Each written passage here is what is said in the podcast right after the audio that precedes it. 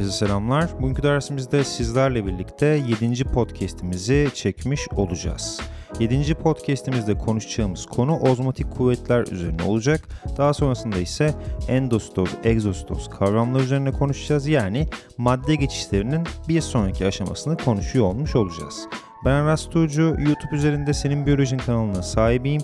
Aynı zamanda seninbiyolojin.net sitemiz üzerinden kitaplarımıza ve video derslerimize ulaşabilirsiniz. Dilerseniz başlayalım. Evet, ozmotik kuvvetlerde ilk konuşacağım ozmotik basınç üzerine olacak. Ozmotik basıncı ben her zaman yani birazcık Ramazan'dayız ama yine de vermem lazım bu örneği. Baklava yeme üzerine ne yaparım benzetirim. Neden? Çok fazla baklava yediğinizde değerli dostlar ne yaparsınız? Çok fazla susarsınız. İşte ozmotik basınç da bunu ifade eder. Yani ne kadar fazla baklava yersem o kadar fazla susuyacağım anlamına gelmekte. Ozmotik basınç hücre içerisinde bulunan çözünmüş maddelerin oluşturduğu yoğunluğa bağlı olaraktan hücre dışındaki suyun hücre zarına yapmış olduğu basınçtır. Ozmotik basınç eşittir aslına bakarsanız madde yoğunluğu şeklinde adlandırılır. Yani ortamda madde yoğunluğu ne kadar fazlaysa o kadar fazla ozmotik basınç artmış olacaktır. Turgor basıncında ise değerli dostlar tam tersini ne yapacağız? Kodlamış olacağız. Yani benim ozmotik basıncı doyurmam için ortama sokmuş olduğum suya turgor basıncı diyorum. Ne kadar fazla su varsa o kadar fazla turgor basıncı fazla olmuş olacaktır. Hücre içerisindeki suyun hücre zarına dolayısıyla hücre çeperine yapmış olduğu basınç diye adlandırılıyor hücre içerisindeki su yoğunluğu ile doğru orantılı şeklinde adlandırılıyor. Mesela baklava yedikten sonrasında suyunu içtin artık rahatsın. İşte sen suyunu içince turgor basıncın ne yapmış oluyor? Artmış oluyor.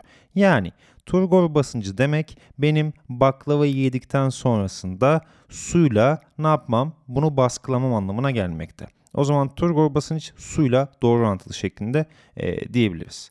Bir de emme kuvvetimiz var. Emme kuvveti ise benim ozmotik basıncımla doğru orantılı olarak da ne yapıyor? Artmış oluyor. Neden? Çünkü ben çok fazla baklava yediğimde ne yaparım? Çok fazla miktarda. Benim elime bir tane kap verin ve pipet olsun kabın içerisinde. Bu pipeti ne yaparım arkadaşlar? Çok fazla çekmek isterim. Yani emme kuvvetim ne yapmış olur? Artmış olur. İşte bundan dolayı da ne kadar fazla ozmotik basınç artarsa ortamda o kadar fazla emme kuvveti de artmış olacaktır.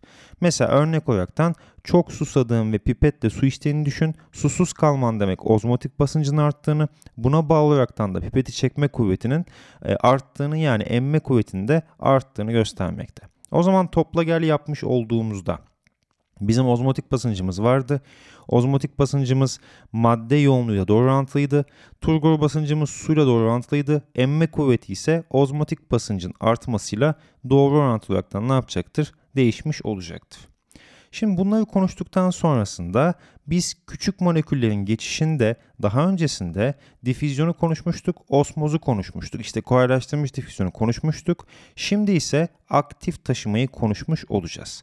Aktif taşıma küçük moleküller üzerinde etkilidir. Yani büyük moleküllerin taşınmasında aktif taşıma kullanılmaz.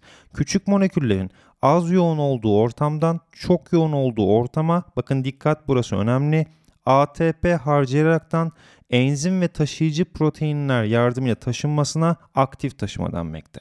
Burada o zaman taşıyıcı protein var mı? Var. Enzim var mı? Var. ATP var mı? Var. Burada çoktan aza bir geçiş söz konusu değil, azdan çoğa bir geçiş söz konusu. Bu yüzden ne yapacaktır?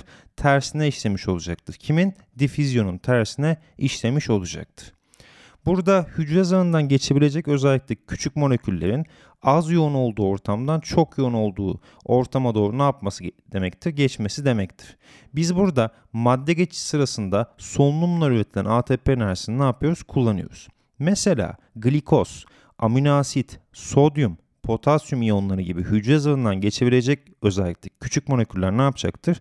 Taşınmış olacaktır hücre zarında bulunan enzimler ve taşıyıcı proteinlerle gerçekleştiği önemli. Malumunuz MSÜ'de kolaylaştırılmış difüzyonda enzim kullanılıp kullanılmadığını sormuştu ÖSYM.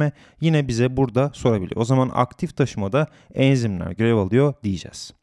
Peki aktif taşıma çift yönlü gerçekleşebilir mi? Yani hücrenin içerisinden dış ortama veyahut da dış ortamdan içeriye gerçekleşebilir mi? Elbette gerçekleşebilir. Çift yönlü şeklindedir diyebiliriz.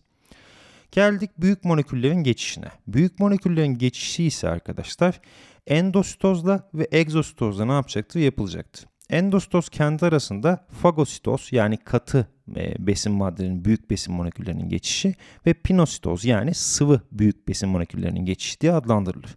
Egzositoz ise dışarıya atma anlamına gelmekte. Biz şimdi ilk başlangıçta endositoz üzerine konuşmuş olacağız. Endositoz, hücre zarından geçemeyen büyük moleküllerin koful oluşturaraktan hücre içerisine alınmasıdır.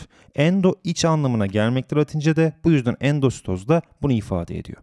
Endositoz sırasında maddenin taşınma yönü çift yönlü değildir arkadaşlar. Daima hücre dışından hücre içine doğru gösterilecektir. Endositoz ile madde alımı yoğunluk farkından ne yapmıyor arkadaşlar? Etkilenmemiş oluyor. Yoğunluk farkı burada yok. Devam ettiğimizde ATP harcanacak peki? Elbette ki ATP harcanma durumu söz konusudur. ATP harcanacak bunların tamamında.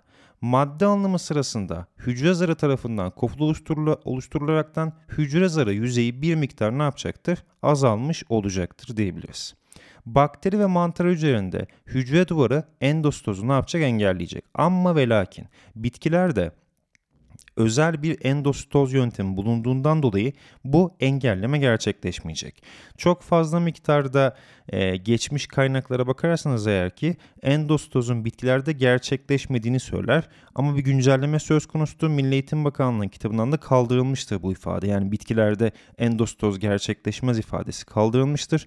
Bu yüzden bakteri ve mantarlarda e, endositoz gerçekleşmiyorken bitkilerde gerçekleşebilir olarak alacağız. Peki hayvanlarda gerçekleşiyor mu? Elbette gerçekleşiyor. Çünkü çeper yok. Ama bitkilerde özel bir şekilde ne yapıyor? Gerçekleşmiş oluyor. O zaman çeperi olmasına rağmen bitkilerde endositoz görülebilir diyebiliriz. Tamam mı? Unutmuyorsun. Önemli.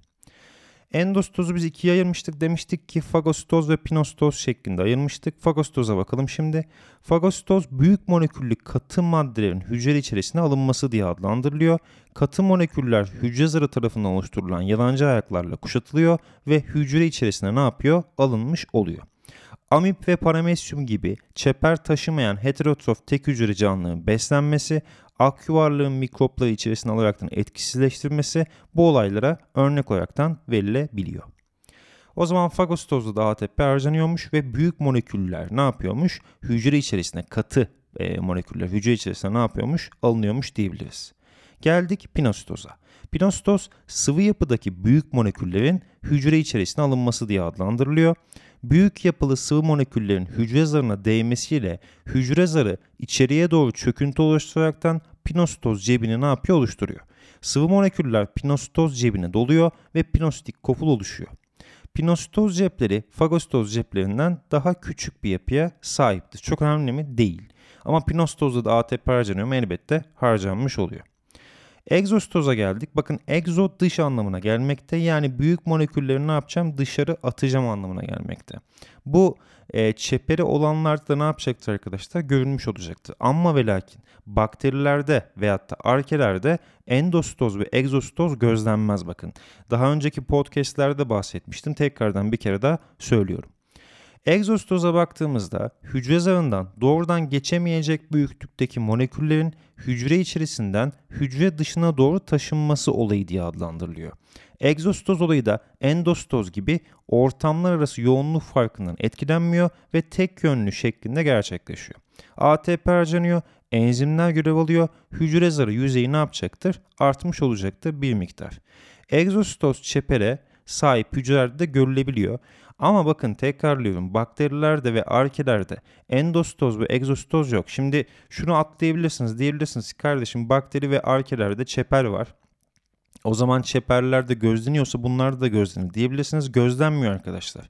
Endositoz ve egzositoz herhangi bir şekilde prokaryotlarda gözlenmiyor. Ama işte difüzyon, kolaylaştırılmış difüzyon, işte e, aktif taşıma bunların tamamı nerede gözleniyor? Prokaryotlarda da gözlenebiliyor. Tamam unutmuyorsun bunu da hücre içerisinde oluşturulan ve hücre dışına verilecek olan çeşitli salgı moleküllerinin hücre dışına atılması, boşaltım koşullarında bulunan hücre içi sindirim atıklarının hücreden uzaklaştırılması ve hormonların kana verilmesi egzositozla gerçekleştirilmiş oluyor sevgili arkadaşlar. Şimdi e, burada şunu da belirtmekte fayda var. Endositoz ve egzositoza bakıldığı zaman endositoz ve egzositozda herhangi bir şekilde taşıyıcı protein kullanılmıyor arkadaşlar. Tamam mı? Hani e, bazı arkadaşlar sorabiliyor bunu bana. Diyorsunuz ki taşıyıcı protein kullanılıyor mu? Kullanılmıyor. Bilginiz olsun. O zaman taşıyıcı protein kullanılması ve kullanılmaması diye ayırt edersek eğer ki mesela difüzyonda basit difüzyondan bahsediyorum. Basit difüzyonda taşıyıcı protein var mıydı? Yoktu. Aktif taşımada var mıydı? Vardı. Kolaylaştırılmış difüzyonda var mı? Taşıyıcı protein var. Ama endositoz ve egzositozda taşıyıcı protein yok. Ama size enzim derse eğer ki enzim var diyeceksiniz. Yani endositoz ve egzositozda enzim bulunmakta diyeceksiniz. Evet, bu podcast'imizde madde geçişleri kısmını bitirdik. Bir sonraki podcast'imizde ise hücre zarının dış kısmındaki yapılar, işte hücre çeperinden falan bahsetmiş olacağız. İşte hücre iskeletinden bahsetmiş olacağız. Bilimsel bilginin doğası denilen bir kısım var. Ondan bahsetmiş olacağız. O zaman bir sonraki podcast'imizde görüşmek dileğiyle. Hoşçakalınız, kendinize iyi bakınız efendim.